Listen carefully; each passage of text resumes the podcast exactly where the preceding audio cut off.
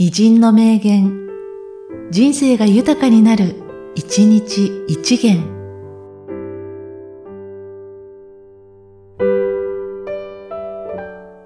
1月17日、ベンジャミン・フランクリン。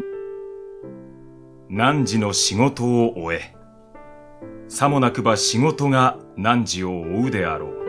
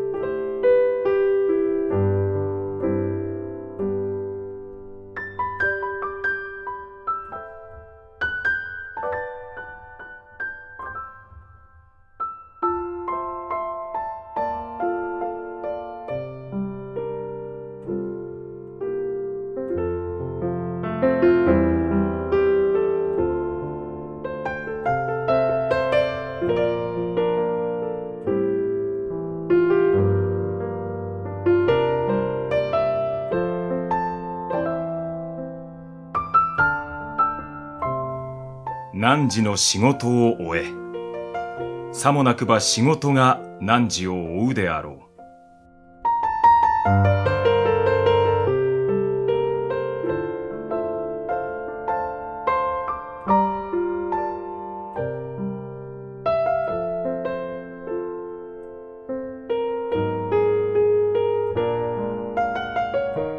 この番組は、提供、久常圭一、プロデュース、声ラボでお送りしました。